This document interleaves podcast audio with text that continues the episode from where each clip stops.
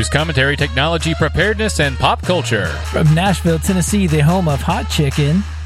I'm Jess, the straight Christian conservative one. And I'm Chris, a gay Buddhist libertarian. We will explore today's issues with opposing viewpoints. And feature guests with incredible or unique stories. We may th- see things differently. But in the end, this is Still, Love, You, Bro. I, you know, maybe it's just not tradition anymore to get the intro right. No, that's just that's that's our hook now. It's always going to be some sort of uh, consonant that I reverse or invert. we screw it up in the middle, the beginning, and the end. Yeah. Well, we missed a missed a week, Chris, and um, I guess that was partially my fault, maybe entirely my fault.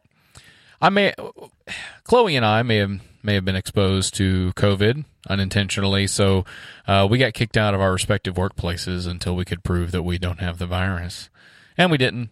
We're okay. We did not experience any sort of COVID symptoms, and so we're back. And we tested them negative. Good. Yay. Yep. No that's what COVID's here. No That's COVID. the way we like it.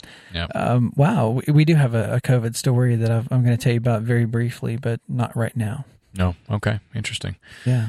Well, how are you, Chris? Um, I know you've, I'm sure, missed your stress relief last weekend, so I'm, I'm surprised your head's still on your shoulders. You know, we have a lot of news stacked up, and uh, this is Monday we record. So um, when I say today, uh, you'll be listening to this a few days later. But um, this is breaking actually on Monday. But there's another shooting in Colorado, um, Aurora of all cities, where in Oh, really? 2012, yeah, there was uh, there was another shooting. But from the last that I saw, five or six uh, teenagers have been taken to a hospital after a shooting at a small park.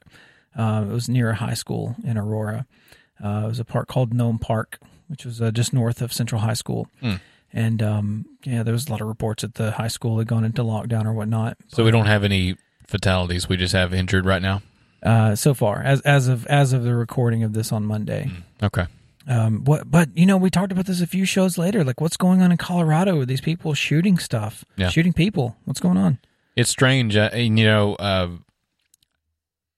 I always wonder about um, how regulations and changes in law impact the uh, outcomes of these situations. So I'm not I'm not too um, familiar with Colorado law um, as far as on firearms, but um, maybe we should research it and uh, draw some inferences um, from that. something something gives. And I don't know if it's the mental health system or what, but um, the last I read, the, um, the the victims are between fourteen and seventeen, so really young. So we'll, we'll keep those families in our thoughts. Let's hope that it wasn't a uh, school related thing. Yeah, no kidding. It seems to be just related to this park, but. Hmm. Um, Moving on, I, I think you'll like this. Um, I don't know if you listen to Alex Jones. Um, No, no, I do not. Um, are you sure? Are you sure? I, you know, I've never once listened to his actual show. I have watched several memes um, where he yells about frogs being gay, um, but that's about all my knowledge on Alex Jones. This Um, I don't I don't like I know his name, but this this I like this article and I like this story because it sets a lot of precedents and it's kind of related to um, school shootings.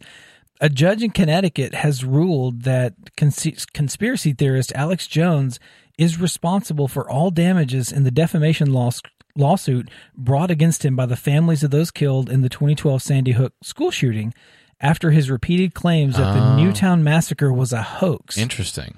That sets a huge precedence. It does. It's, Yeah. it's kind of a little bit scary. Um, Yeah. But I guess, you know what? You have to be responsible for the things you say. Where And- there's that soapbox we're talking about, Yep. and and and thinking about what you're saying. Um, so this this uh, Superior Court judge Barbara Bellis issued a default in the lawsuits Monday morning after years of what she found to be inappropriate conduct by Jones's attorneys regarding depositions and the callous disregard of their obligation to turn over financial and web analytics data as ordered by the court. Uh, blah blah blah. The default is the most severe sanction Bellis could issue, ruling in favor of the Sandy Hook families and sending the case directly to a jury to award damages without the much anticipated civil trial. well, That's big. that is really big. And I suppose we will see um, how much damages they get awarded. It will probably destroy his um, news network. Yeah, I don't know. I mean, it's a massive news network, so we'll see. I guess so. Um, my thing kind of ties into that a little bit. Um, those of you that are in in the loop may know that the Kyle Rittenhouse trial has been going on lately, um, and uh, it is in its closing um, today, and likely tomorrow. I think we will see jury deliberations and a verdict. Uh, so by the time you hear this podcast, it's very likely um, you will know the verdict of the Kyle Rittenhouse trial. Um, and I spent a lot of my time uh, with that trial in my ear today, and it's kind of it's very interesting um, the whole process. And I kind of just wanted to discuss a little bit about my experiences um, with the trial and and what I've noticed. Um, Now, but- briefly catch us up on Kyle Rittenhouse. Okay, so um, those of you who don't know, Kyle Rittenhouse, um, he was a 17 year old boy back in, um, I believe, March of 2020 uh, during the um, Black Lives Matter riots um, in Kenosha, Wisconsin. And he had a an assault weapon. Right, an AR-15. Um, but he was. This was during the Jacob Blake um, uh, protests and riots, and uh, I believe it was like the third day uh, the, of the riots when this happened. So, uh, what we knew originally was um, there were several videos that surfaced of a boy named Kyle Rittenhouse. Uh, he had been walking around uh, the city um, with the AR-15. I believe he was uh, guarding certain businesses with other um, individuals. displaying his First Amendment rights. Sure, yeah, and he he carried the weapon. Um, it we didn't know that now or then. We or back then we weren't sure if he was legally able to have the weapon. Sure, but Um, and we're but, we're talking about we're in the middle of riots, Sure. right? And he's walking around with a with an AR sure, strapped but to his there back. there was a concern that because of his age, he was unable to carry that weapon in public. However, um, the judge actually today dismissed the lowest charge uh, against him, um, which was uh, the um, possession, unlawful possession of a dangerous weapon. Uh, and it was interesting. It was almost dismissed kind of as a technicality because the in Wisconsin actually says that um, it's it's kind of interesting. So they were debating about whether or not he actually had the uh, the explicit the right by omission uh, to carry this rifle due to how the law is interpreted based upon you know who can carry it. Um, interpreted at, at, at its bare face, anybody who is under the age of 18 that is carrying a quote dangerous weapon um, is is guilty of uh, carrying weapon or unlawfully carrying a weapon. Uh, but they actually dismissed it because um, under Wisconsin law, a dangerous weapon is an NFA item or a short barreled rifle, which I guess is an NFA item. And they actually brought the gun out and measured it, and it was um, the barrel length was over 16 inches, and the total length of the weapon was more than 26 inches. So that's how they dismissed that charge. And it was the very last minute that they brought this up, and it was kind of interesting. Um, so there went that charge, and that was kind of a key um, chink in the uh, um, prosecution's argument um, for what he did next. But I go back to the actual uh, happenings in Kenosha back in 2020. So um, the series of events was Kyle was um, uh, around a a car shop, uh, and he was walking uh, towards a group of people, and this uh, gentleman um, named um, uh, Rosenbaum, who had just gotten the the facts of the case are not clearly defined. Um, some say he was just out of a hospital. That's what the prosecution likes to say. The defense says that he was in a mental institution. Who had, he had just been released, and uh, he pursued um, Mr. Rittenhouse and chased him down. Uh, Rittenhouse ran between several cars and was cornered. And um, there's tons of video of this. There's actually FBI drone footage of this. Um, Rosenbaum appears to leap towards Rittenhouse, and Rittenhouse fires uh, four times in quick succession. Uh, the bullets strike. All four bullets strike um, uh, the gentleman Rosenbaum, and he dies there shortly after. Um, Kyle immediately uh, kind of walks around, gets his bearings, calls his friend, and say, "I just shot someone. I need help." And then he runs uh, to, I, I assume, because he sees police several blocks down the road, and he's that's what he's telling people in the crowd. There's several videos of him saying, uh, "I got to get to the police. I'm, I got to get to the police. I need help." Stuff like that. So as he's running down the street um, to get police, uh, he's being pursued by other members of the crowd, and uh, one person comes and hits him in the back of the head. The prosecution uh, is claiming that this person was simply taking his hat, um, Kyle Rittenhouse's hat. However, you can see that the blow actually makes Kyle kind of lunge forward, so it was a blow to the back of the head. At least in my opinion. Um, obviously, this is still up for debate. And then they, there were several other people. One who had a skateboard. Um, trying to remember his name. Um, Huber, I think, was his last name. Anthony Huber. Um, he ran up to Kyle, hit him with the skateboard, and Kyle actually blocked the blow, and it threw the skateboard across the street. And then Anthony went to retrieve it. Then another, uh, then Kyle actually fell down on his own accord and turned around facing the crowd that was chasing him. Um, a guy came up and tried to kick him in the head. They call him Jump Kick Man um, because they didn't, he was never identified. He's called Jump Kick Man, and uh, he kicks Kyle in the head. It spins Kyle around, and Kyle fires his AR-15 in response to that. Um, he misses Jump Kick Man. Jump Kick Man flees.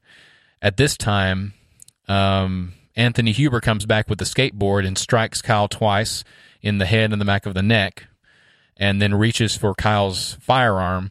After which, Kyle discharges his weapon once, and it strikes Anthony Huber uh, directly in the chest. Actually, severs his um, his uh, aorta, and he dies ex- almost before he hits the ground.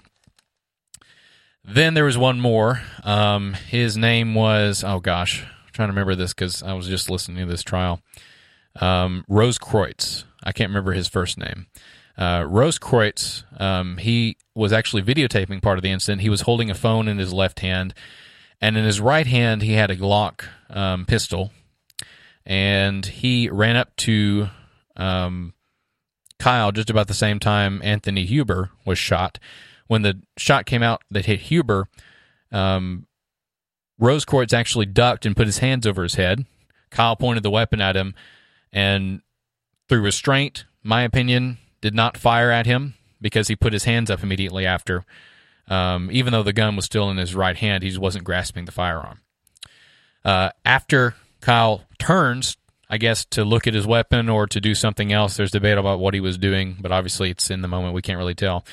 Um, Grosskreutz steps to the side and appears to drop his hands, and the the defense argues that he points the firearm directly at Kyle Rittenhouse. That's what Kyle Rittenhouse says. The uh, prosecution says that it was an involuntary action that the gun was pointed towards Rittenhouse. Um, because immediately after that happens, Kyle Rittenhouse fires his AR 15 again, striking him in the bicep and completely blowing his arm to pieces. Um, and at that point, there's no more attackers. Kyle gets up and continues running to the police. The police pretty much ignore him uh, when he gets to the police line and tell him to get out of the street. And uh, so he just packs up and goes home. And turns, he was arrested the next day in the morning. Uh, and uh, long story short, now we're here. So, did that kind of fill you into the facts of the case so That- far? That that was as descriptive as you could have gotten. Okay, fantastic. So now here we are. Um, if you've looked at, if you've watched any of the arguments, um, I have to say the thing that has really hit me to the core throughout this entire thing is how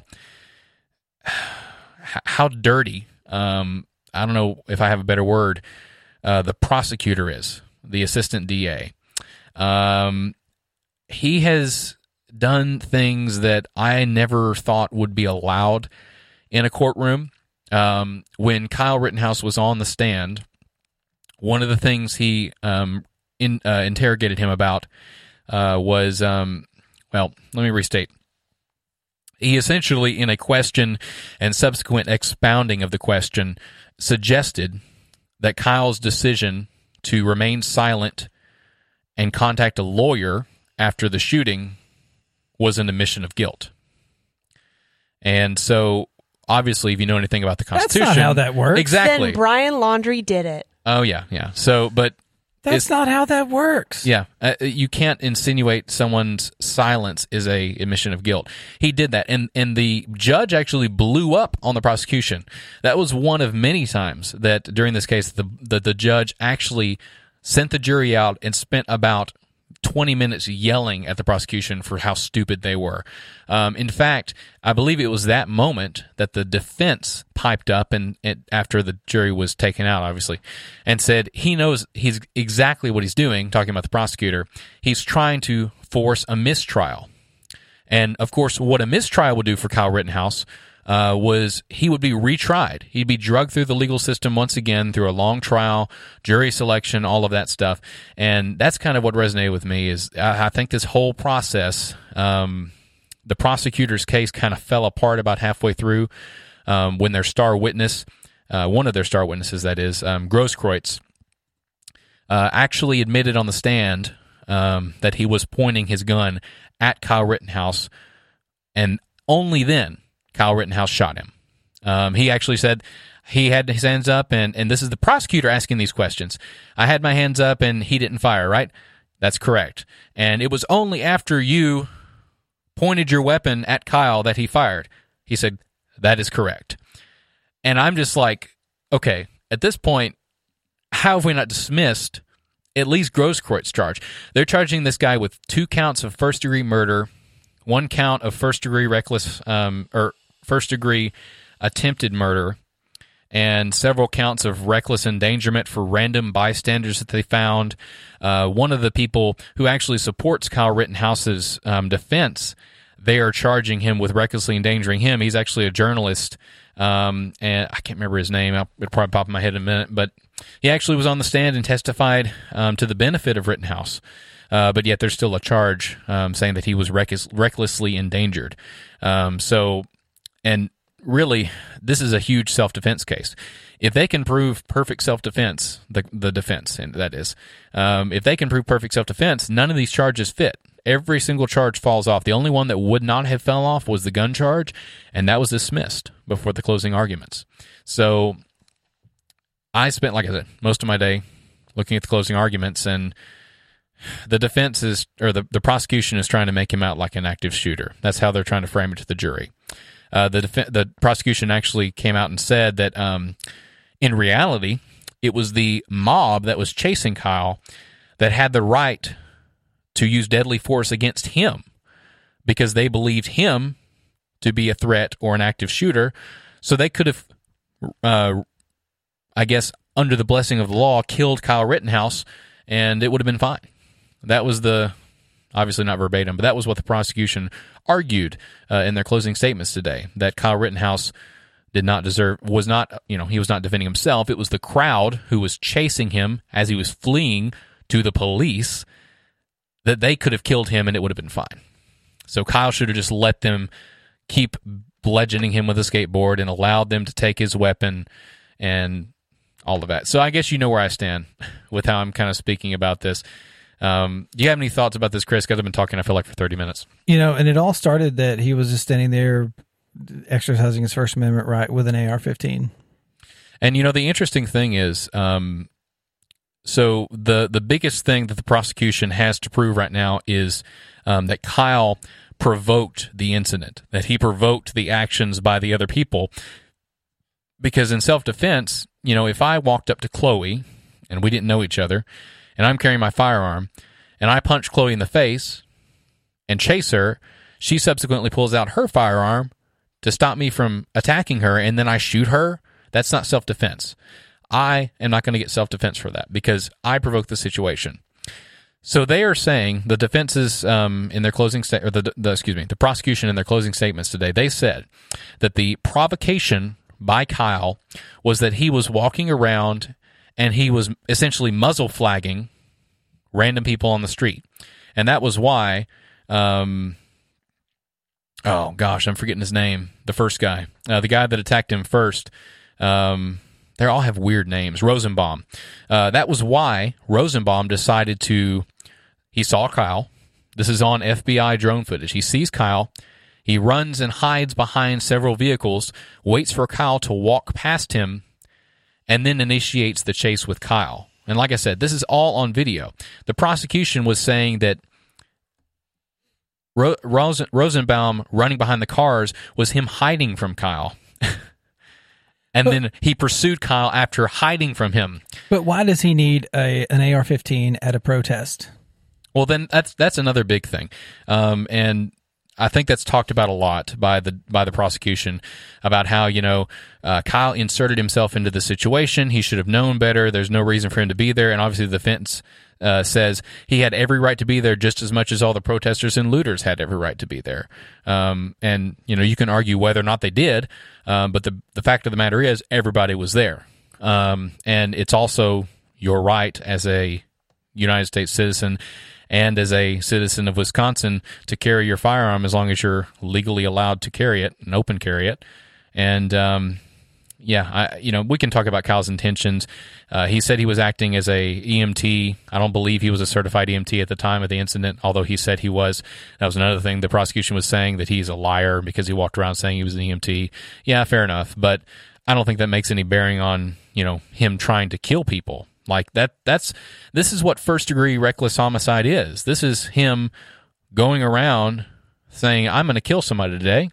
and I'm just going to wait till someone you know shouts at me or talks to me wrong, and I'm going to shoot him, and I'm going to claim self defense. That's that's not what this was. Um, ever since I saw the this case, it was a clear cut self defense case, in my opinion, and I am honestly. I've been disgusted ever since they decided to charge him, and and seeing this slimy, um, like I don't know how to describe him, but almost you know bitter prosecutor go around about the law and around uh, roundabout um, agreed upon um, precedent to somehow uh, say that Kyle was a uh, a um, a, ma- a, mass shooter, an active shooter, and that he was provoked simply uh, that that um, Rosenbaum was provoked simply by Kyle's presence with the weapon is absolutely ridiculous. And I'm honest, I I I will I will be very very angry um, if the jury comes back with a guilty verdict and I'll be very suspicious of a of a bias um, and influenced jury in that case. Because if you're simply looking at the facts of the case, the state has to prove beyond a reasonable doubt that Kyle did not fear for his own life. It doesn't matter if it was reasonable or not. For first degree reckless homicide, the prosecution has to prove that Kyle did not fear for his life or did not fear that he was going to be harmed physically like uh, it's called grievous bodily harm. He had to experience those fears, and it doesn't matter if they're reasonable fears or not. For first degree reckless homicide, you they have to argue that he didn't feel those at all. That he was just there and he decided, oh, he's running at me, I'm going to shoot him. And that's I don't see how they could prove that based upon the facts in the case. So I guess we'll see tomorrow, uh, and you guys will have already seen how this turned out. Um, man, I'm I'm really interested. I, I really didn't get to see the defense's closing arguments, but um, I saw the rebuttal to the prosecutors and um, they they made some very good points. Although I feel like the defense the defense attorney was almost nervous. Um, he was shaking; his hands were shaking quite a bit um, when he was trying to manipulate the PowerPoint, and that was kind of a, a hard thing for him apparently. so this would definitely know. be one. This would be interesting to watch for sure. Did yeah. you not see the ironic picture of the prosecutor holding a rifle that went around? Oh yeah, well, see that's Him the other pointing a rifle with the finger on the trigger, with the finger on the trigger at the at audience. The jury. Yeah. Oh gosh. My favorite was when um, he was asking Rittenhouse the other day. He was like, "Have you ever played like first-person shooter games?" And he's like, "Yeah." Who hasn't? Oh, and that's yeah. So that's the other thing. The the the prosecutor. So any y'all that played Call of Duty like older Call of Duty, the original ones, right? Call of Duty Modern Warfare. There was a perk called FMJ, Full Metal Jacket, right? And it made your bullets penetrate through about every concrete wall on the entire map, and you could you could dome people through you know steel uh, with Full Metal Jacket. Completely unrealistic. Uh, the prosecutor was arguing that because Kyle Rittenhouse chose to have Full Metal Jacket rounds in his AR-15, that he was going looking for trouble because Full Metal Jacket that can that can penetrate body armor, that can penetrate vehicles, and and, and then the whole hollow point thing. Why weren't you using hollow points? Exactly. And you know what he actually argued for? Grosskreutz, the uh, uh, Grosskreutz, the guy who pulled the gun on Kyle and in the end got his bicep blown off.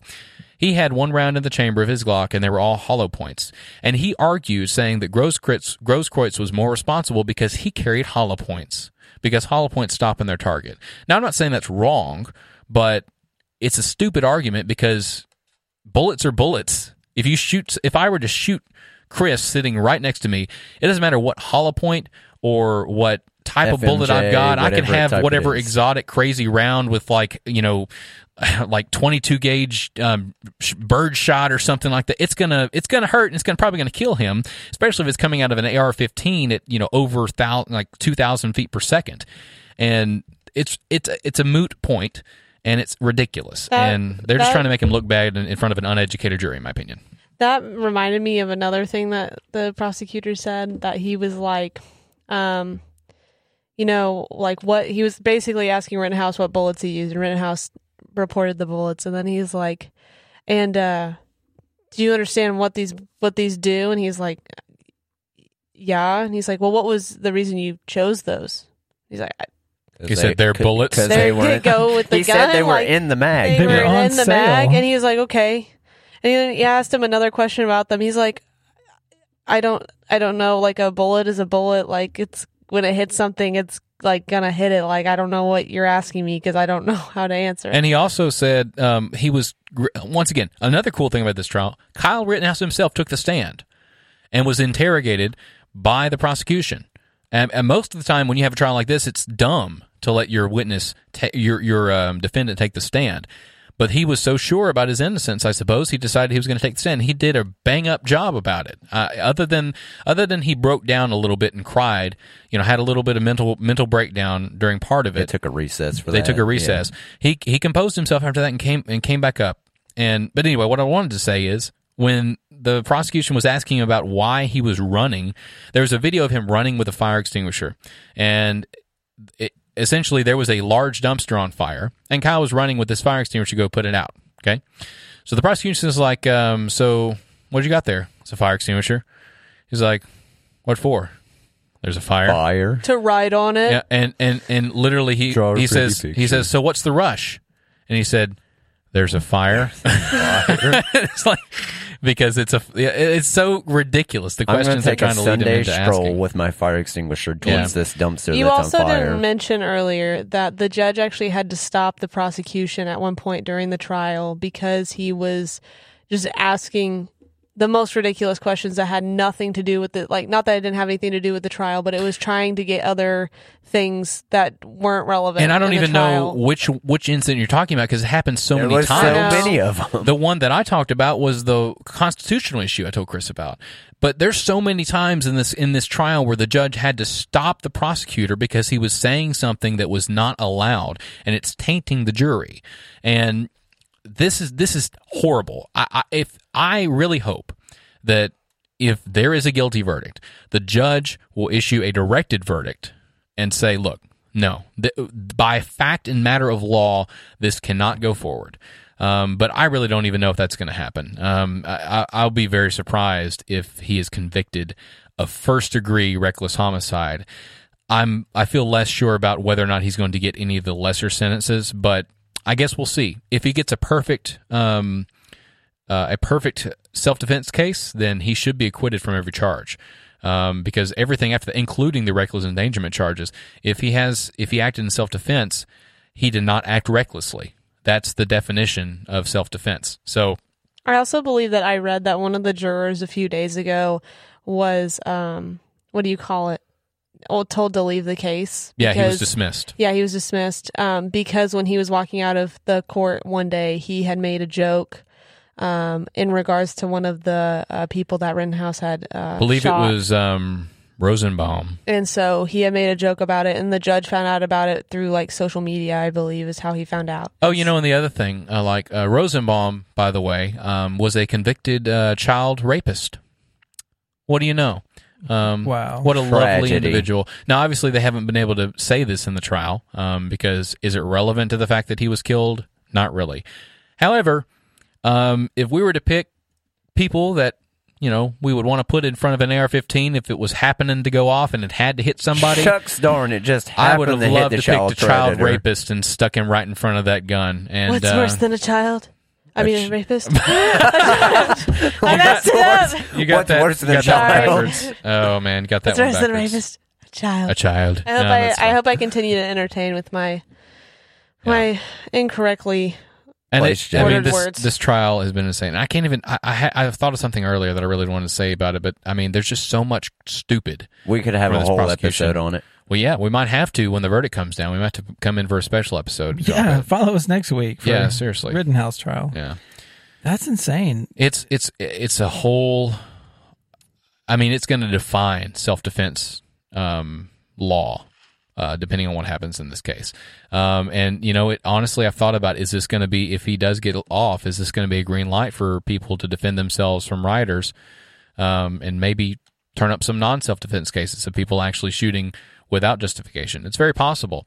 Um, if he doesn't get off, there probably will be riot. Or they, if he does get off, there will probably be riots. If not in Kenosha, but in other parts of the country. If he Um, doesn't, there will be riots. If there, if he does, there will be riots. I'm sure Yeah, because they, people are just going to riot anyway. they they want him to be executed, and that's the only good outcome for the, for those people. So it is what it is. well, you know what? If that didn't piss you off, my next article is going to really piss you off. Oh dear.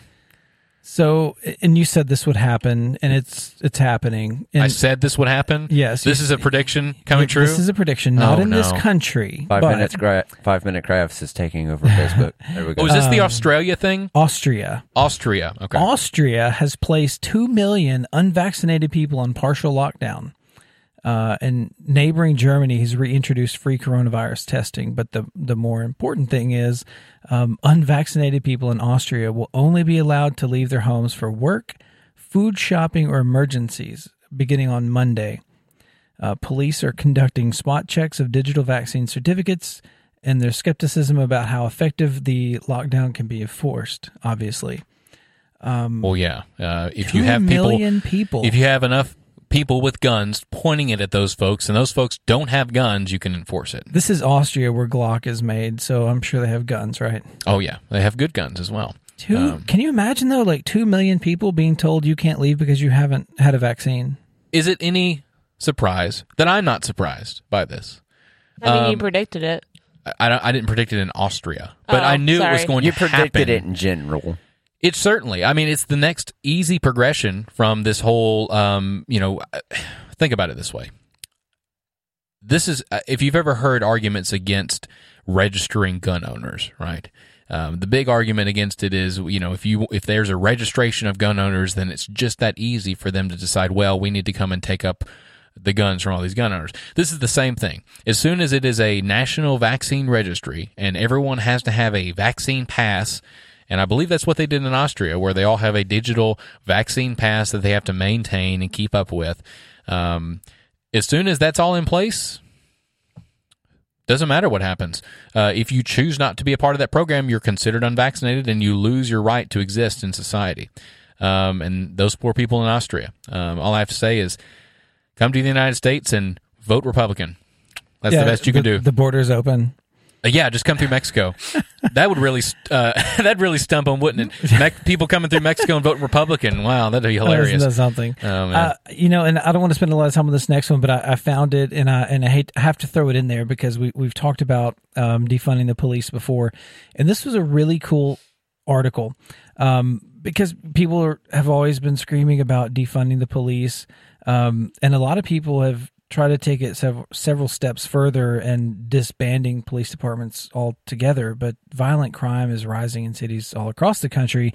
Um, so really disbanding police departments is not a viable option. But a guy named Charles Ramsey, who's a, a former distinguished visiting fellow of the Lindy Institute for Urban Innovation at Drexel University, um, who served as the commissioner of the Philadelphia Police Department from 2008 to 2016, wrote this really cool um, article, and it basically has six points to, um, I guess, fixing. Um, policing, and I, I found it very fascinating. He was also the uh, co-chair of President Obama's task force on 21st poli- poli- 21st century policing. Um, I have a friend that listens to this uh, podcast who is an ex ex officer, and he and I uh, we eat lunch on occasion. We have a lot of discussion about uh, the policing world, and um, he, he'll appreciate this. But these are these are six bullet points on fixing policing, and I just want to I want to read them because I find it very fascinating. But um, do we think these six things would, would fix the, the the policing? And this is the question. Mm, okay. Number one, police agencies must better recruit and hire a diverse workforce, people with the psychological makeup and analytical skills necessary to handle the trauma and complexity associated with policing. Number two, cities must stop giving away management rights in collective bargaining agreements that make it difficult to hold officers accountable for their actions. Number three, educational programs that emphasize concepts like fair, impartial, and constitutional policing and procedural justice must become a part of police training. Four, It is equally vital that officers learn the damaging history of policing in America and the impact on the poor and communities of color. 5. Congress must act and establish national standards that cover the use of force, training, leadership development, certification for police officers, deputy sheriffs, and police agencies. And lastly, we must all work together to rid policing of those that abuse their authority and treat community members with disrespect. Establish a national database containing the names of officers who have been found guilty of serious misconduct or who have been fired to prevent them from seeking employment in other law enforcement agencies. So, so I definitely don't agree with the last three. Okay. Um, the first three, I think we could work with them. I think I can get on board with them. The problem with the first one, in my opinion, is recruiting the best and brightest policing minds out there that have wonderful moral standards and and uh, they're so aware of legal precedents and and uh, the way a community is has been um, uh, what the stressors and, and traumas the community's experienced in the past. Man, this is like this is like with those job applications that say, you know, we're looking for um, a flexible young individual who is able to travel a ton. Um, Matt, we might, we require a doctorate degree and at least 20 years of experience in this field. It's like you're never going to find enough people to do the job like you want that first rule to be applied, especially right now when police are demonized there it's it's probably the least desirable position um, to be in in the United States, and because of that, you're getting police officers hired that are not necessarily fit for the job, um, whether that's mentally or physically, because they have they they have a hiring shortage. No one wants to be a police officer, not not nearly as much as before, um, and you're going to have a hard time applying the first standard. But should you still hire people who don't have the the analytical skills? Quoting right from this, and the ability to handle trauma and the complexity associated? I mean, should you still hire people that are, are not able to handle the job? Well, what choice do you have? I mean, you have the choice of either not hiring those who, uh, or only hiring some that fit those categories and having immense shortages in workers. Um, because on most of the most of those good officers have either retired by now. The experienced ones um, that maybe had you know ten more years in the force, maybe five, they're all retiring because they don't want to be part of it anymore. And how who's going to train all these new officers that may not have those experiences? The thing is, is th- these things they can be learned. Trauma processing, stuff like that, those are skills that can be learned. It's not for everybody. Um, but but you have to be well. You but you can't teach it to everybody. You have to have the. You have not everybody can be trained to do things. Sure, no, I not get everybody. that. You have to have the psychological but makeup learned, to be able to handle it. You can be taught how to better process those things. Um, but you know, because no one is born a police officer, right? You have to learn throughout your life. You have to pick up those skills, and then you fit in that career, and then you follow it. Um, but it's becoming so so it's not becoming it's not desirable enough of a career anymore uh, especially because they're being defunded. You know they're not getting paid uh, what they probably should be uh, in in these uh, these areas that are getting defunded. Um, and they also have no one looking out for them. You know if they can, if they do something wrong they stand to be thrown in jail and just locked up and turned into a scapegoat for all the other police issues in the area. I mean, it doesn't sound to me like a good career at all anymore. And so putting out this huge, very detailed and stringent um, set of job requirements uh, is only going to further stress the industry of policing. And yeah, it's awesome to shoot for that, but you got to fix a lot of other things before we can actually get to that point. Number one, the public perception of police, and that needs to be done in a lot of different ways. And it needs to be a cooperation of not just community leaders and police departments themselves, but the media. They're mainly responsible for the um, the destruction of the reputation of the police, um, at least in these past few years. So, the last three, could you read those last three again? Because I was just like so flabbergasted by the first one. I'm like, yeah, equally vital that officers learn the damaging history of policing in America and the impact on the poor and communities of color.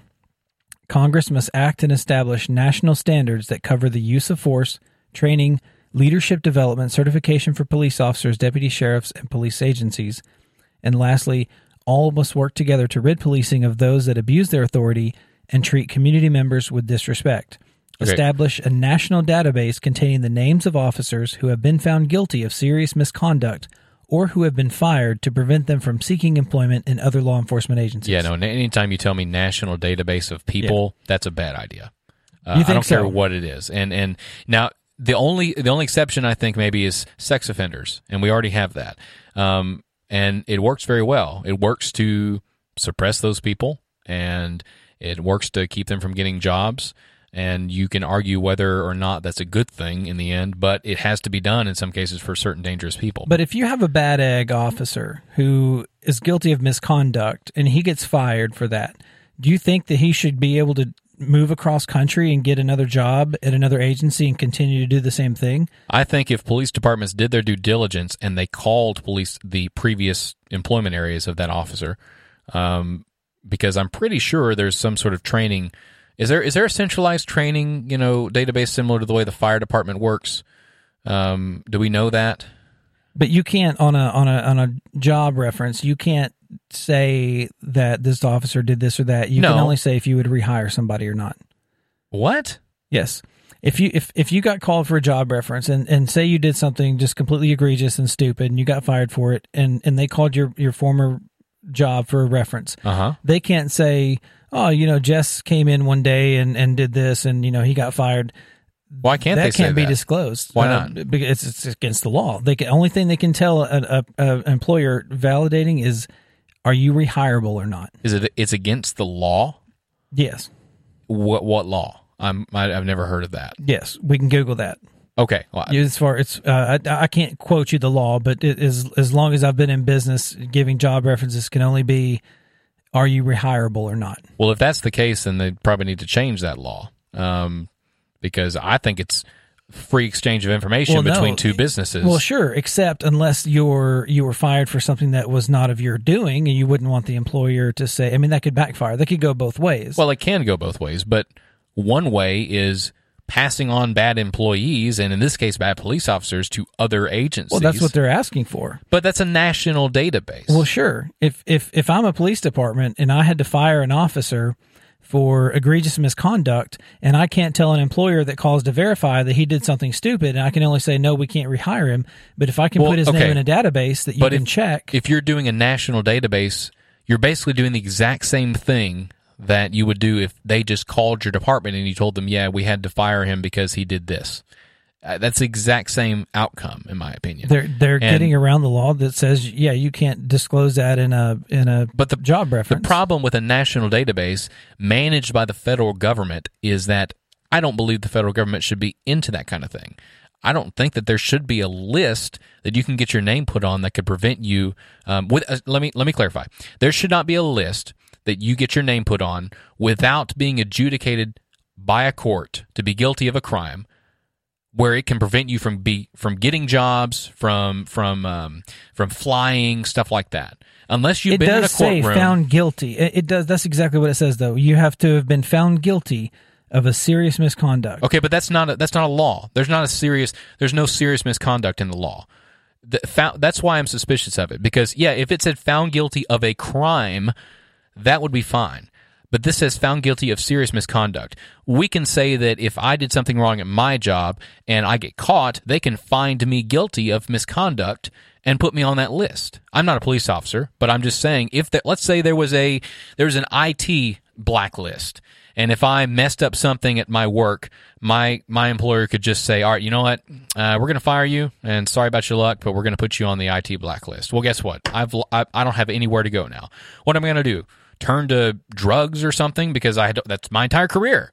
You know, that's the same thing with these officers. I'm not saying that they deserve a second chance, but I don't believe to- that somebody has to define the level of misconduct. If an officer is, uh, for example, taking bribes, uh, I mean, you know, who I, I don't know who sets the level. This is hypothetical. This is a suggestion, but who sets the level of misconduct?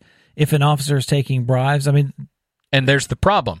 The level of misconduct, if you're putting it in the in the hands of the federal government, it can be easily changed depending on what political party is in power. And then you might have waves of people that maybe one side leans anti-police, they make certain misconducts applicable to those lists. Maybe they force departments to report those things. You get tons and tons of officers that are maybe wrongfully put on this list. And then they have to be they, they lose their career, and now we have a higher, an even bigger shortage of officers. And who's to say these people don't learn their lessons, Chris? I mean, I, people do change, people do get better. This is not a sex offenders list. Sex offender list. These people are convicted of crimes against children, usually, or and they're put on this list to warn other people. This is a national list where not private companies, but companies that hire folks can go look and apply people to that list who have not been through a court of law where they've said, "Hey, because you've done this, you lose a certain right." So now we're now we're giving the the right to employers well, I guess government entities to put your name on a list and revoke a right from you, a, a right to, to freely work, right in your in your um, field. Now that's not a constitutional right per se, but I'd say it's my right to go to another job and, like you said before, not fear that they call my ex employer and they tell all my dirty laundry to that employer and I lose, I don't get the new job. Yeah, it's the same thing, but it's even worse because it's just a name. You know, it's just an easy thing. It's so much easier to put a name in a list on a government form than to actually tell someone over the phone this is what this person did. So I don't know. I, I, I definitely do not agree with that. I don't think that's a good idea at all. It certainly needs to have a very um, a, a definite um, uh, list of what are the um, uh, serious misconducts. Something And- and- else that like neither of you kind of touched on was like if that was a thing, like what if it's like the guy that runs the department is the corrupt one, and you're the, Yeah, you know that's a good it- the, the other officers are trying to make a better department, and he fires them and then puts them on that list, and it's you know your word against the Yeah, there has to be checks and of it. So- balances. like there's also that pause that was the first thing i thought of is like somebody could very easily like falsely accuse somebody else and of there's a commission. I mean, there's a post commission in every state, so it may not be the actual, you know, the the chief of a department logging into a website and typing, you know, Bob Smith on a website. It's probably the post commission or the law enforcement committee of a state who determines that you know an officer is losing their post status, Now- so they're going to this website. This is Now, all look, if- hypothetical. If, this officer was involved in a crime, right? They did something. They in in infringed upon the rights of somebody else, and they were either civilly, let's even civil court. Let's say they it's a lawsuit thing. You get taken to civil court saying that you violated someone's rights, and you get adjudicated for damages. Then maybe you can get put on a some on something like this. I don't like the idea that there's just a list, right? And we can we can postulate that oh well, there's need to be checks and balances all day, but what are those and how in the world do we make a decision like that without going in front of a judge in front of a court of law and having a fair jury to make a decision whether or not you deserve to be on that list so what was the real quick before you back out of that uh, read the read the middle one and i think the fourth one i disagree less with that when i did the first time around um talking about the history of policing and stuff like that you know, you know, the sad thing is there's kind of a morale kicker So there, there's six. So that didn't have a middle one. Okay the fifth one i mean i'm talking about the ones i didn't like Uh, Congress must act and establish national standards that cover the use of force, training, leadership development, certification for police officers, deputy sheriffs, and police agencies. Yeah, no, that's that's an National overreach. standards. That's an overreach by the uh, federal government, in my opinion. That national needs, standards. needs to be kept in the state. All right. Um, it's equally vital that officers learn the damaging history of policing in America and the impact on the poor and communities of color. I'm not a fan of that one, but I mean, there's nothing inherently wrong with that. Yeah, I, I, you know, I have personal history with that, so I'm going to say I, I totally agree with that. The, yeah. the I mean, if, anything, it's a morale kicker, but I, yeah, whatever. Uh, if you want to teach them, if you want to make them take a class, Stonewall. boom, yeah, whatever. I want to say Stonewall. What does that mean? That's all? I'm saying. Uh, that's, that's- Google Stonewall. You'll Okay. understand. That, Okay. that, that's why that is needed. Um, Stonewall writes, uh, going back one, educational programs that emphasize concepts like fair, impartial, and constitutional policing and procedural justice must become must become part of police training. Sounds fine to me. And cities must stop giving away management rights in collective bargaining agreements that make it difficult to hold officers accountable for their actions. That's an anti-police union. I don't thing. have, yeah, we, Yeah. I, I don't know of any departments that have unions, so I can't really comment on that. But you know, is it hard to say that you you don't think that should be holding officers accountable for their actions? I don't. I don't usually like unions, to be honest. Um, we could talk about the whole union thing that just happened with Joe Biden. Actually, um, uh, he just passed. Um, actually, no, this was I think this was passed in Congress as part of the infrastructure bill. So Congress and Joe Biden um, just passed a a um, a rule uh, that says that um, union based automotive manufacturers get double the tax credit for electric vehicles. So GM, Ford, um, uh, what's the other big one? Toyota. Those those manufacturers that are union based, not Tesla, by the way, um, they get a huge double, like essentially double their tax credit. So, like if six thousand to twelve thousand dollars per vehicle, um, that is the biggest I think union just handout that I've ever seen, and I think that is so unfair for places like Tesla who have engineered the electric car industry, who have, have, have piloted their our way towards viable electric vehicles, and now they're being stabbed in the back by the federal government just to protect a bunch of union interests. I mean, I I hate unions at this point because I'm just like there there should be no there should be no the government should not be tipping their putting their thumb on the scale of the economy, on the scale of fair market um, trade to benefit one company over the other just because they're unionized. Uh, that is the oh, it just makes me sick. Uh, that is the biggest corrupt thing that I think I've seen pass the the United States Congress in a while. Yep. So Grant, you brought something today. Let's let's move into that. Can I just state that Okay. Grant has been watching cake making videos and parkour videos right, this entire time, and I just kept looking over. I'm like, ooh, You know what something that different, means? something different. Next week, you better jump into this place on the wall I with a better cake do some like serious like ninja move stuff is what you're asking, and bring a cake. and make a cake while doing it. Yes. While doing it, While doing it, like must come in with cake and all right, never mind. Yep. We'll we'll bring this to the table next week as I do it. I have brought something in the room that only us here can see, but Jess kind of knows what it is. We're gonna start with a question to Jess because he's looked at it a couple times. What do you think that is? it looks like a a Glock 17 in a holster. All right. Now I'm going to give a title of a few stories, and then we're going to proceed from there. Okay. Florida teen killed by police was pointing airsoft rifle at drivers. Officers, authorities say. Maryland trooper shoots, kills teenager who had airsoft gun. Police says. Teen shot dead after aiming toy gun at Maryland State Police troopers. So since uh, Jess can't quite figure out how to get it open because Oh, I wasn't trying to get it open. I was just Just looking checking at the it. weight. Yeah.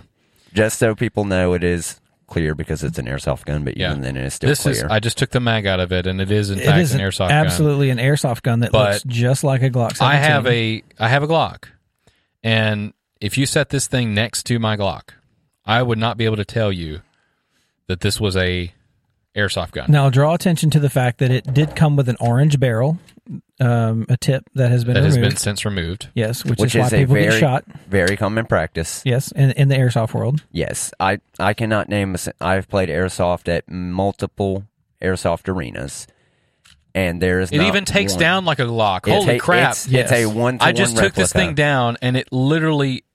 I, I mean, if if I did not know what airsoft was, I would think this is some weird that is Glock a- that shoots like twenty two or yes, something like that. outside of the fact that there's a CO2 cartridge in the magazine It's a little that weird going looks like together. and that broke down like a real Glock, and it's got a tiny barrel on it, and it shoots little plastic BBs. Yeah, I'm like, I'm yeah. So This is exactly why people get shot by the police. Yeah, uh, if you're walking around with it, like, all right, look, I was when I was a kid. Yeah, I every once in a while I'd walk around with an airsoft gun on my hip, and it was a pistol, but it was clear. You could see through it. Right. Right. It it shot airsoft BBs, and that's the reason I had now it. these kids want to play airsoft with real looking guns. Yep. And I- take the orange tip off of it. And look, I get it. Airsoft is cool, and uh, this is this is really It's cool. pretty cool. and, and it's it's really light too, which is kind of interesting. It actually has a slide hold, like a slide stop. Yep. So on final shot, exactly like a real gun, you, if you put that mag in it right now and pull that trigger, that slide should lock back on final shot.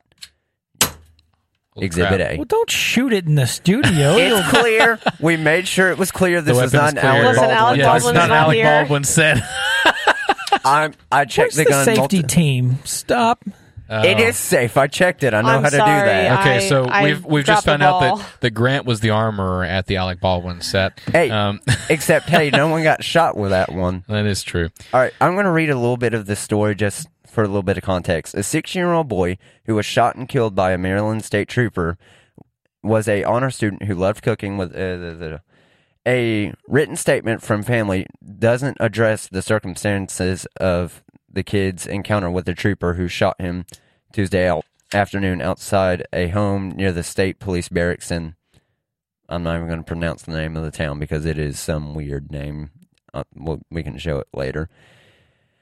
Instead, the family statement focused on their memories of him and his academic and personal achievements. The police union, this is a unionized, a witness said Ham and the drive Ham and the driver of a home in a shooting stance pointing the gun at the trooper who fired at the teenager and wounded him. So he was pointing this firearm at. He was I'm going to call it pointing- a firearm. Yeah. I, it looks like a firearm. If you- if if you would have had this, and here's the funny thing: when I walked into the studio this afternoon, Grant had that setting on um, the table Like this. and no, it was it, It was, was in the holster, but naturally it was, and it was the holster. It, the holstered weapon was pointed. The barrel was pointed towards the people in the studio, and I naturally walked past it and rotated stood it. behind. He stood behind me because he was uncomfortable of it. I, I rotated it so that it was not pointing towards the people, even though it's sitting on the on the on the table. You don't ever want to point a barrel of a loaded firearm towards people, and every firearm is loaded until you check it. Um, but yeah, so th- why was this kid pointing an air, a realistic looking airsoft gun at this officer? Do we know That's why? a good. Po- no, So here's the question because I don't know a lot about. Well, I've played airsoft before, but I'm, I come from paintball. So I mean, obviously you can't you can't mistake a paintball gun for a gun gun. But the the more I see airsoft guns look real, how old do you have to be to buy an airsoft gun? I am 17 years old. There- There's an exception to this one. This one requires a special license to be able to do it or paperwork to show that you can do it. But I can go onto Amazon, evike.com, which is a large seller of airsoft guns, and purchase any airsoft gun. So as a Any 17 year old, you can buy I've done it an since I airsoft was gun 14, that looks like an absolute real gun. and here, here's a little bit of statistics. But they come, they all come with an orange tip They all come with an orange tip. that you can just take off. But here's statistics, and then I'll explain some of the law behind it. In 2020, there was at least 245 people killed who were carrying toy guns. Hmm. At least. So by police officers or by everyone? It just says by anybody. people Okay. killed. So mistaken uh, civilians as well. Yes. Probably seeing people chasing someone with a toy gun. well, if you showed up on my door with that pointed at me, heck yeah, it happened. gonna- Um, it's been a couple months ago. It was actually last school year, I believe, at Carroll, Carroll Oakland. Carroll Oakland High School was put into a lockdown because there was kids playing airsoft in the woods behind the school. And it looked like real weapons. and they looked like real guns. But Wow. some of the law regarding the orange tip, the orange tip is required by the manufacturer to be put on the gun during the manufacture, sale, and shipment of the gun. There's no law stating that the orange tip must stay in place. That's the only reason I took it off. Hmm. because Interesting. it But- stuck an inch and a half off the front of the barrel and it looked atrocious. And I play indoor airsoft and It made it look real- like a not real gun. yeah. yeah. Who wants a who wants Who a wants gun to? that Who wants the doesn't look security of real? And orange tip? And I told myself after I took the orange tip off, removed it, and I've used it a couple times, played with it a couple times. I'm purchasing an orange barrel for it Probably a because good I idea. do not want to be part of the next statistic. Yep. You look at this gun. If I came, ar- if I got pulled over for some reason on my way to airsoft, because I tend to put all a fair bit of my gear on before I go play. oh gosh. oh no. yeah, You should If I- reconsider that. You Yeah, would I kinda have. to jail. I kind of have. Uh, if I got pulled over with this in this holster, an officer comes up and looks in my car like every officer does, Yep. and sees this on my hip, what's the first thing he's gonna say? Don't touch it. Don't probably touch that. It. He'd pull out his and said, "Don't touch their gun." And I would probably be face down in the ground Yep. in handcuffs. No, Grant's probably first thing he's going to say is it's an airsoft gun. Well, but yes, secondly, but- Grant's not going to pull it out and point it at No. him and be Exactly. like, "This is not real." And So here's, the orange here's the thing. Here's the thing with this. Like, I feel like kids that play this stuff and have never been educated about the proper use of real That firearms. is a large issue. There's Yeah. kids who come in and play airsoft that have never touched a gun. And I, I guarantee you, unless this kid that was killed in the instance in the article, you had had a suicide, um, who who was trying to be killed, right? He could have just been just as easily pointing this gun at the officer, thinking that he was playing with the officer. Yeah. And the officer shot him because it looked like a, a pretty dang real gun. I'm in my backyard. One of my parents' houses is in a residential area. Yeah. I'm in my backyard just practicing with this thing because I use it as a training tool. It is cheaper to go out back and practice shooting with an airsoft gun Yeah. than it is to go to a range Quite a pay bit. for ammo. Quite a bit. I mean, a bullet is 45 cents. hmm A airsoft BB is 0.006 cents Yeah. for Yeah. per BB. So I practice with this thing. But if an officer came up and I wasn't paying any attention, now I wouldn't do this because I have two brain cells hanging around up there. Right. But if an officer comes up and I'm practicing with this in my backyard, I am not going to turn around and flag the ever loving No. crap out of that officer, or else I will be laying in a puddle But that's the quicker thing. than I know what is happened. these kids probably There's don't no understand training. it. They don't understand that if you are doing this, even if it's a fake gun, if someone comes up and like tells you, "Hey," you don't ever turn around and fling your barrel at them. Well, see, and that's the thing. That's With just this a natural specific- instinct. With this specific gun on Evike, you have to prove that you have a license or you in are in some form of agency military. And this is the website you purchased Yes. it. Okay. So I was able to purchase this gun by showing them my military contract because Right. this gun is for purchase by law enforcement agencies and military personnel only okay. because of its realism. Uh-huh. I bought this gun with the exception of a little adaptations to the holster because it's a little bit bigger. Drops right into any holster. But hold on, you have to prove that you're an, a law enforcement officer or in the military to buy that. And I you could feel- buy a realistic looking AR without. Yep. What, what's the difference? There isn't one. It's the manufacturer, not all manufa- So, Okay, so this is a responsible manufacturer. so this is, uh, I believe the company is Spartan Training Weapons that I purchased this from. Okay. Now, Evike is the third party seller, but Spartan manufactured the gun. They have their rules set to sell it. And I honestly believe that you should have some form, some proof to show I know that I don't need to go walk around a park playing airsoft with my friends with this. Yeah, you know, it's it, this is kind of tough because, um, and this is when we were originally talking about um, when Tennessee was changing the concealed carry um, weapons permit um, stuff, and they got rid of it in the end. And now in the state of Tennessee, if you're a resident, you have the right to conceal a firearm without any sort of license. Um, and I, I, I said on this podcast, and I'll say it again, I really believe that's a little bit of a mistake. Uh, I think that if it's just like a driver's license, in my opinion, um, you have the right to take your car on your land and drive it up and down that land and wreck it and hurt yourself with it. As long as you don't hurt anybody else with it, you can do whatever the heck you want with that car. But as soon as you take it on a public road, you have a responsibility to the people around you that you know how to operate that vehicle. Um, with the concealed carry permit, I think it's a very similar issue. Um, I get it. We have a right. the The big difference is we have a, we have a right to possess, own, bear arms. Uh, we don't have a right to own, possess, bear a car. Uh, but I think it was a good starting point to have the concealed carry permit stuff the way Tennessee had it, where you had to take a class, you had to actually fire your firearm, and an instructor had to see that you could handle your firearm properly before you were allowed to carry in public. And see, that's something like Nashville Airsoft. That's a airsoft field in Nashville that mm-hmm. I go play quite frequently. It's an indoor course. There is extremely strict rules after many, many, many accidents of people accidentally getting. So there's, it's kind of I'm going to call it the grid because it's a term that I've learned quite frequently in some Okay. of the things I do. Before you go play, there's an area where everyone sits. They get their gear out. They get their guns ready. Their toy guns ready, Mhm. not real guns. And there's very strict rules that while I'm on the grid, this gun needs to, when it's loaded, even when it's unloaded, it needs to either be in a holster or have a barrel cover. And if it's in a holster, the mag can be in it. Yeah. But if it's just covered, mag has to be out. You're not allowed to put any ammo in the gun sitting in that room. You can load mags, but you can't physically put a mag in that gun Yep. because there has been many instances of kids who don't know anything about guns taking that thing and waving it around with their finger on the trigger and just spraying people Yep. all in the face, putting eyes out, taking teeth. That, And even though this He's is a out. toy gun, it is still dangerous. You can put your out with it. Not to reference a So Christmas this gun, story, but in um, particular, that hurts. shoots Yeah. between 350 and 400 FPS.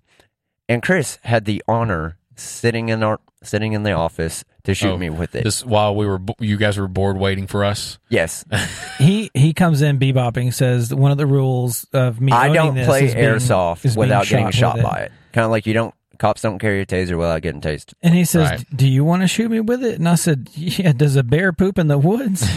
But so, and there's, and Chris can attest to this. It did a decent amount of damage. yes, it did. That was with a half empty CO2 container, which And is the very gas that propels the BB. Yeah. Wow. And it left a pretty sizable red welt on my back. yes, it did. Ouch. Yeah. And imagine that same BB with some. I mean, I've seen kids, as long as the parent signs the waiver, I've seen a six year old playing airsoft. That's crazy. It's ridiculous. Oh. Anyone can go play. Yeah. So I I saw a old flagging his gun around. Could you imagine that old with this gun, pointing that at your eye and shooting it? Yeah. I It mean, would put your eye out. They put it on everything. Of course, I removed the warning label because looks, but the warning label, same as Nerf guns. You look at Nerf guns and they don't say, they say don't point it at the face, don't shoot it at people's faces. right. It says on this, Nerf guns can put your eyes out. hmm So can this, and a lot easier and a lot Well, more accurate. And where I was going was, you know, it almost is the point now. If we keep having kids killed for not knowing how to handle these weapons, obviously, first and foremost, is the responsibility of the parents to train your children. If you're allowing them to purchase these things, how to use them. You need to treat it like a real there firearm. needs to be stricter buying guidelines. It's And- like I'm and- going to take this and make it safer. This uh, once I get the money because it's kind of expensive to do it because I'm going to do it right. The bottom part of this grip is going to be orange. The bottom of the mag is going to be orange. He's the turning the gun gonna be- orange because they can't see. We, you guys because can't see. It, I don't yeah. want to be pulled over by an officer with this on my hip on the way to play airsoft or on my way from leaving airsoft. Or And wh- you get to chew on dirt for about twenty minutes. Yeah. Mm. And have real guns pointed at me, which is not a comfortable experience. I've never personally have it done, but it's already uncomfortable enough doing Yeah. trainings with these things pointed at you. I don't want to know what it's like when you have a nine millimeter bullet with plenty of gunpowder behind it to put it through you quite simply. hmm Pointed at me, I don't want that. So I want to And- make sure this is safe. I almost wonder if there needs to be a class similar to the concealed carry permit. The you know rest Proper in peace concealed carry permit. Oh, my gosh! all- Well, see, but the problem is, is, is this is such a you would there Yeah. would be so much resistance from the industry. you have to come up with classes to fight stupidity. I mean, it's Yeah. you get it. You, you buy a gun that looks real, and you cut off the orange, and then you point it at a police officer. What do you think's going to happen? Well, it's like the hunter safety course, right? You have the right to go hunt on your property, but if you're a kid,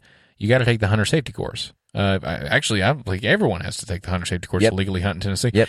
So you know what? Maybe the state has to act. Maybe they have to. say- And I don't know if we have a problem with this in this state or not, but It's a Um, problem in general. And I mean, you know, maybe there there does have to have a, a safety course. Maybe airsoft um, match providers, right? Those locations you go to, maybe they can provide it. Maybe it's like a quick hour they do, class. There is courses that help teach gun safety, And and, that's a great thing about airsoft. This is almost it's the closest you can get to one to one of a Glock 17, and I much rather, and I feel like a reasonable adult because I'm only 17, but a reasonable adult would want to take something like this and use it to teach someone who hasn't yeah, touched a gun. and that makes sense. Because I'd rather get flagged by a plastic BB Yep. than a real gun. And you know, eh, the funny thing is, is like you know, I was raised around guns all my life, and it's been ingrained into my soul the proper way to handle a firearm. And so, like for example, Chloe and I went to see a, a play last weekend, and um, and this play.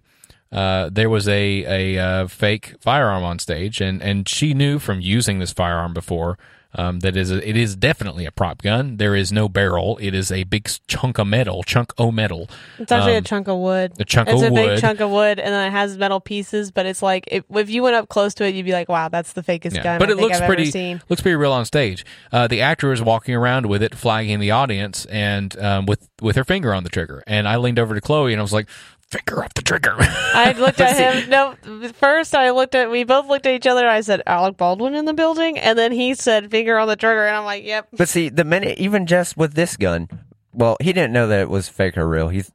Did you think it was a real gun? When I you did came in? when I walked in, and it, I literally turned it just for safety reasons. I, but I the moved minute it. he pulled out the holster, he had already dropped the mag. He already had pulled the slide back, and he had already pointed in a safe direction. Because at the time, uh, he figured it out as soon as the mag came out. It's got a big silver Well, cartridge. in when I pulled it out of the holster, I could feel the weight difference, but that's just because I've held a gun like that before. So, but yeah, it's a natural instinct to, you know, if I pick up a weapon, mag comes out, I open the chamber and clear it. That's normal for me, but it's not normal for everybody. And we can go back to the Alec Baldwin case.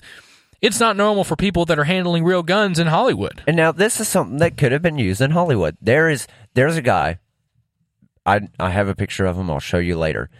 Played airsoft with coolest guy ever. He walked around with two six shooters and a cowboy hat and played airsoft. coolest thing ever. That's my dude. I'm telling you, like he was running. He had a a uh, short barrel shotgun. I mean, like Terminator type shotgun, but ran around like absolutely smoking people playing airsoft.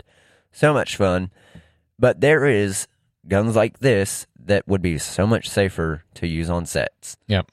That's and a good why point. that's not because we're not actually using the actual bullets on set most times. We're just using oh, gun. we shouldn't be. We We shouldn't be. shouldn't be. Take notes. Take notes. No real bullet should be on set. Yeah. But this is a hundred and ten percent chance that no one's going to die. Yeah, doesn't mean true. you can't put an eye out. But it, I mean, this even came with a little piece of plastic you put in the mag so that the slide doesn't lock back. Little for, barrel flag. for movie. yeah. Speaking For of movie movie use. sets, Oh let's lord! let's movie set into Chloe with pop culture. I think maybe she has some more updates on Oh, that. hi. Hi. We're gonna- Um, I have a little bit of an update on Alec Baldwin. Um, there have been a lot of things that have come out with the case and things like that. Um, it has been confirmed that the uh, the bullet that came out of the gun was not the only bullet in the gun. Um, that they had opened up the. I'm not. Can you help me? Because I don't know gun terms. So can you? The chamber, it Thank was a revolver. Thanks. There were more than one live rounds in the revolver. I don't know if that means it was full, but there was not just one live round. Yeah, they said that there the were revolver. multiple. Um, I think we've already reported that there were 500 uh, live rounds. on live set. rounds on set uh, around the set and um, alec baldwin at this point really hasn't made any other statements about it um, i did find out through reading um, something that i guess the both the armor the armorer and the mentor to the armorer both had only one movie credit before them two different films but only one film per each of them Right. which I don't know how you can be a mentor and only have one credit behind your name. That's cool. That's kind of Um, interesting, isn't it? Yes. So um, it has been confirmed that the bullet uh, went through Halyna, the cinematographer, and that is that the bullet entered her and then went and hit uh, the director in the shoulder behind her. So yeah, makes sense. um, we weren't sure quite how that had happened and how the bullet got where it was, but that was what the the police have confirmed from that. So and bullets they can bounce and move around. They didn't have to be perfectly lined up for that to happen, but um, yeah, either way, that's terrible. So that's the update I have. I have another thing that I've been looking forward to talking about for the last like two weeks, um, and that is uh, Astroworld. Do you know what that is, Chris? uh, just from the news. So um, Travis Scott has started this like big raving concert type thing. Uh, I think the first one was in 2018. Um, and this this is not like a concert where you go to like TPAC and you have your little seat and you're enjoying it and stuff. It's stuff like a big that. rave, right? It's like a mosh pit. So like that's where like thousands of people are just shoved like in literal mud and on the ground in front of the stage. And so that's what this was. And so um unfortunately this year's Astroworld ended in disaster. Um they set it up kind of like a music festival, so they have different artists throughout the day, and then Travis Scott, who is the main headliner and the main one that pays for the um, event, uh, is the last one of the night. And so people were starting to line up like four hours before um, Travis Scott would get on stage so that they could save their spots. Um, and it's and it's uh, important to know that there were barricades all around where people were supposed to be standing. Um, and so there were several fans that said they tried to get to barricades so they'd be able to, you know, save their spot easier and things like that.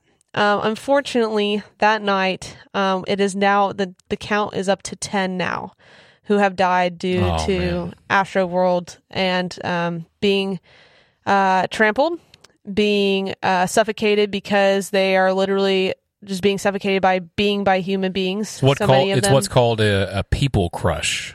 A large people crush happened. So the problem that people are having is who to blame for this situation. And I'm going to describe the videos that were taken and what happened in Astroworld.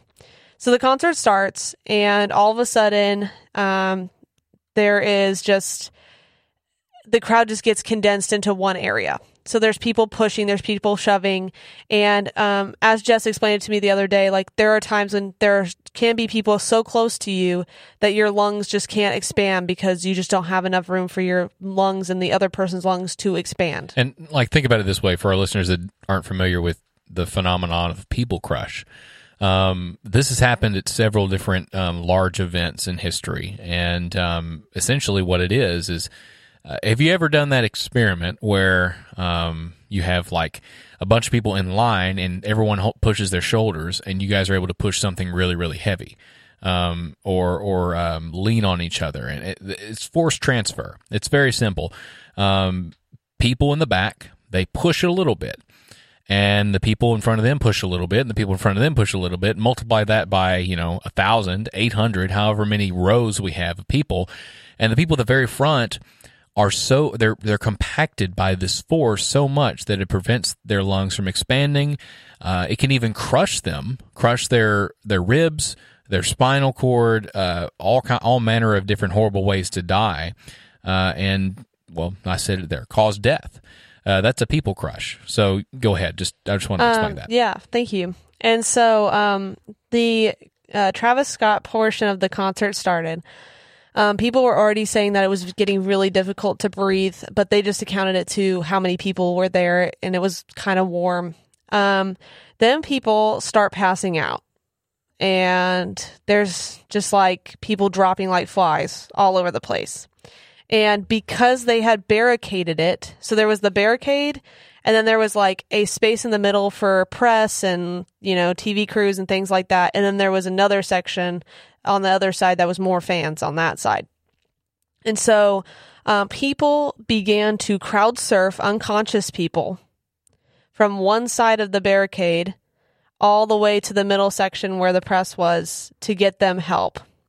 Um, they had uh, I don't I can't confirm the number because I haven't found one, but it was not an adequate a number. Uh, excuse me, adequate number of um, EMTs or medical personnel that was straightly attached to the Yeah, concert. to the event. um, they only had one stretcher and they only had one uh, what do you call that defibrillator thing that people use A defibrillator. but, got that right. You, you called it right. AED. Yeah. They only had one on the property uh, for that many people. And so um, you start watching the video, and there are people. Travis Scott is just up on stage, going crazy, getting him like hyped up. And there are people literally being crowd surfed unconscious across. Um, there were now people getting CPR. I think at one time they had 12 or 13 people at one time getting CPR. At one point of his concert, there were three ambulances who were physically in the crowd, like three buses in the middle of the crowd of ambulances trying to help people. And um, at one point, Travis Scott did stop and he said, Hey, you know, I have a guy over here. He passed out. Please help him. Like, somebody come over here and help him and he got everybody to be quiet and he said to you know raise their middle fingers and everybody was silent and at this point i think fans were hoping that this was him trying to like control the situation like get everybody to like stay still for a second so that they could figure out what to do. Um, but unfortunately about 10 seconds later he said let's shake this place to the ground da da da da and people start going even crazier. Um, later a girl climbs up on the stage um, next to the uh, video, the people doing the video for the jumbo screens or whatever. And there's a video of her screaming at them to stop the concert because her friends are dying in the crowd in the concert. And the guy is like, You need to get off the stage. You need to go. You need to get off the stage. And is like trying to get her off the stage. Obviously, there's no security coming to get her because they're all trying to resuscitate people who are dying. Um, and then another guy had climbed up with her, and like at that point, you can hear the crowd all yelling, like, "Stop the concert! Stop the concert! Stop the concert!" all in unison. All of them are yelling for them to stop. Um, so as of today, the youngest uh, victim of this was a 10 year old boy. At this concert? Yes. Holy his crap. dad was holding him on his shoulders, and unfortunately, the dad um, went unconscious, fell, and the boy was trampled to death. Mm, The all. oldest of this of of this was 27. Good grief. That's so crazy. It, there's a lot of debate on, you know, who's at fault for this situation. Um, and one more story that I will tell from this because it, to me it's incredible. Um, a woman in the crowd, she went unconscious and she was um, one of the ones that got crowd surfed to the middle section. And she, I guess, was deemed like fine because she had a heartbeat and she was Right. just unconscious. triaged. And Yeah. so she woke up with a water bottle in her lap and was like, okay, well, I don't know how I got here, but okay. And she looks around everybody. It's hysteria as Travis Scott is still going crazy, like on stage doing the performance. And so she was actually uh, part of the medical field. I don't remember what part. Um, but she got up and she started uh, taking over different. Uh, she was a nurse, right? I believe so. Um, she started taking over CPR from a lot of the medical people there so that they can go tend to other people. Um, and she had to correct a lot of, there were a lot of like teens and older people like uh, our Doing age. CPR incorrectly. yeah. Yes. And so, um, but yeah, um, Travis Scott, um, the reason people are not very happy with him is because there are a lot of other artists who have stopped their shows for one person not looking like they're doing well. So there's been Adele has done it, Harry Styles has done it. Like if one person looks like they're going to pass out, he's going to like stop the concert and get somebody to help. Um, Niall Hol- Holton, um, actually during one of his concerts, noticed that the the crowd was starting to move forward. And so he stopped the entire concert and for like five minutes was getting people to like separate and kind of like, Right. you know, get in a better position. And Good. so Artists recognizing that kind of danger is really Yeah. important. Um, Travis Scott said that he had no idea what was happening, that there was even a situation other than the guy that passed out, which he was actually like at one point up in the air, like on a thing in front of the stage. So it came out and went up and like it was like a, like it wasn't like a structure. It was like a crane thing, like an accordion thing that went up. So, and this was also when there were three ambulances with lights on in his crowd. His partner, because they're not married, Kylie Jenner, and her son were in the very back, like in a little VIP section, watching everything. She had video of ambulances, video of people. She actually, I think, at one point had one of somebody who actually died on her Instagram. Later went on and Deleted it. them. of course, because that looks bad. Kris Jenner can't have that bad press, man. Um, and then, so Drake was also a part of this performance, and Drake came out like right after everything kind of went crazy, and it had been going crazy at that point, which is going to make the crowd even crazier because Drake is now here.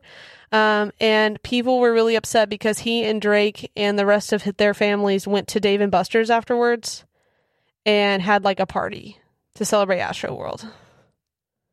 And stated that the reason that they went was because they had no idea that anything had gone wrong. Well, here's here's kind of my reaction, and I, Chloe and I discussed this before, but um, yeah, obviously, I feel like some blame goes to Travis Scott um, for being um, oblivious uh, to his crowd and the danger that people were facing. However, um, I believe the venue carries the most blame in this case. Um, number one, because I don't believe they had any policy or procedure to deal with this kind of problem, and they had encountered it in the past. They've had crowd crushes where not people didn't die, but they had several injuries from a crowd crush. Um, there, they these these things have happened a lot, and there are designs on how you design uh, your crowd structures to prevent this thing from happening. That it is a common. There have been there have been uh, uh, crowds at concerts that were ten times this size that did not have this issue that were at just as exciting concerts, but because of the way they've designed these arenas and or these uh, uh, um, festival sites, they didn't have this issue. Uh, not only that, um, but people were angry at Travis Scott for not stopping the concert. What about the audio people, the video production people, the the the people who are who are like monitoring everything, the security people at the front who are hearing people scream and say, "Please stop, please help us," that are ignoring this thing. The venue did not have a policy in place to recognize this happening and subsequently stop the concert to prevent it from getting any worse. There's a until lot of people restored. that that should have been in that kill chain that, Yeah. that should have been able to pull and the they plug. didn't, and they did not, and they didn't the whole way. I don't even think they stopped the concert at all. They did. They cut it short, but like Okay. his set got cut short because they were told. I don't think Travis Scott was ever told why it was cut short at that point. It was just, hey, we're cutting short. Da da da da da. But um, another thing that actually happened through this event was um, an officer actually um, uh, had to go to the hospital. An officer there that was helping because a fan had stuck a needle in his neck and had indu- had injected drugs into his neck while they were trying to like help. Holy crap! Yeah. Yeah, I heard that. and That's crazy. Yeah. So it was just like the event I That's why I don't go to these things. They're, they're I- just not. They're not. They're dangerous now. I agree with what you said. I took a liability class in my master's degree, and I had to sit there and write a liability report for a golf tournament. And she's like, You have to plan for every single thing that could possibly go wrong. I got points off because I only gave 200 examples of things that could go wrong, and I didn't give enough. And so it's like, these people are professionals. What were some of the 200? We don't have time. Wait, yeah, you don't have Give time. two. Um, a tree limb falls on a woman watching her husband play golf. That actually happened. And um, probably like a golf ball hitting somebody in the head was probably one of them. But yeah, so And it's just- 200 wasn't enough? no, because you're because you just you want to cover as much as you can liability wise, and so there had to have been a plan. And the thing is, this is not a like a crazy, you know, act of God kind of incident. This wasn't multiple lightning strikes in the crowd that subsequently caused the collapse of the stage onto a thousand people. This was a well documented That's gonna happen phenomenon that yeah, shut up. I don't want that to happen. Um, this is a well documented phenomenon that is known and planned for by every other major festival provider and arena in the world. But apparently, Astroworld is too busy with other things to plan for people's safety. Uh, they need to be held accountable for every death and every injury, and I'm sure there's going to be some class action lawsuit against them. um, he already has. So Travis Scott, I believe, he's he said he's paying for all the funerals of all the people who have passed due to the, due to their injuries from Astroworld. I was like, that's some consolation, right? And then um, he also, I think they have uh, 20 lawsuits as of right now against just him. There's more coming. I'm sure. There's sure. more, I'm Yeah. sure. Oh, and he refunded everyone from the concert. And I, so they I, gave all the money back. I don't think they should be suing Travis Travis Scott. This should be Honestly, suing the. it they needs to be the venue. venue. That's the big responsibility. That's where it lies. in Yeah, my start opinion. with the venue and let the venue go after Travis. and they're Scott the if ones they that got feel the like- money. I mean, you think Travis Scott is rich? Look at the venue providers. well, I it's mean, like I've been to venues before where they usually have that one barrier right up front, but this one had like multiple barriers mm-hmm. throughout. So I'm guessing now that I think about it, that's to prevent things like crowd crush. you're exactly right. Yep, it's it- trying to divide the but forces it's the also crowd. it's also just being careful that you don't get too many people in that one area because I think that's what they were Because trying to it do. was like it was like a bunch of barricades and lines, and then there was like small gaps to allow flow Right, between. yeah. Yep. But like, I And guess that essentially what- prevented too many people from getting in one area to prevent. It's to prevent Rushing. that multiplication of force. So if everyone is in the same line all the way down to the stage and everybody pushes, the few people up at the front are going to get crushed. So those interruptions, those those breakages in the flow and the divisions in the crowd help to prevent um, crowd crushes. So yeah, I mean it's well documented. It's not a difficult thing to plan for, and they just re- refuse to Put do barriers it. They, in and have more medic. they failed to plan, and therefore they planned to fail, and they also, did fail. I will say Travis Scott may be in more trouble because he also so in 2017, I believe, there were two instances in both 2015 and 2017 that he um the first one was that he encouraged the crowd to come and storm up towards the stage, which also um, resulted in people being crushed. So like he literally was like, "Come on, get up here, get up here! If you if you were really my fan, you're gonna come up here." Oh wow! Oops. And then um, Yeah. the other instance was that he was playing in a venue that had like the pit below, and then the next up was a balcony area. and he um, was talking about like trust with with your people, and he had one guy that he was like jump off the balcony if you like you know are my fan, they will catch you. And the first guy got caught, obviously, but then another kid got pushed because they thought that he would get caught or whatever and is now paralyzed. Oh my so god. So the one where they rushed the stage, Travis Scott actually um, was arrested right after he walked off stage for that one. But for the because he was the one who enacted it, um, but this one, like we said, it's it's trickier. It's trickier. Who's you know who's liable? It's kind of like the Alec Baldwin situation. Who's liable for, you know, for what and who did what and who messed up and who didn't. So There's so much going on right now, and um, lots of terrible things um, have happened. And I just hope that uh, in the end we can learn from everything. And I just we hope at the end we can still love each other. Yeah, I know, right? Still love you, bro. Kind of the title of the show. So, well, that's a good stopping point, I think. Uh, right, Chris? a good segue. Yeah, I think so. So, I guess that'll be the end of the episode. Um, we want to thank everybody for listening to Still Love You, Bro. Um, make sure to listen to the rest of our podcast. If you like our content, feel free to uh, share it with your friends and family if you think they'd enjoy it. Um, we're available on Apple Podcasts, Google Podcasts, wherever you get your podcasts. Um, and we also have a website, Chris. Yep, stillloveyoubro.com. Shout us over an email, chris at stillloveyoubro.com. Jess at stillloveyabro.com with a YA. Chloe at stillloveyabro.com. That's C H L O E and the ya, like Jess said. Yeah, the yaw. By the way, my name is J E S S E. Um, if you send it to J E S S, it will go to the dark pit where all the misspelled emails go on the internet. Um, anyway, thanks for listening to Still Love You, Bro. We'll see you next week if we don't get COVID. Have a good week. Yay. Bye.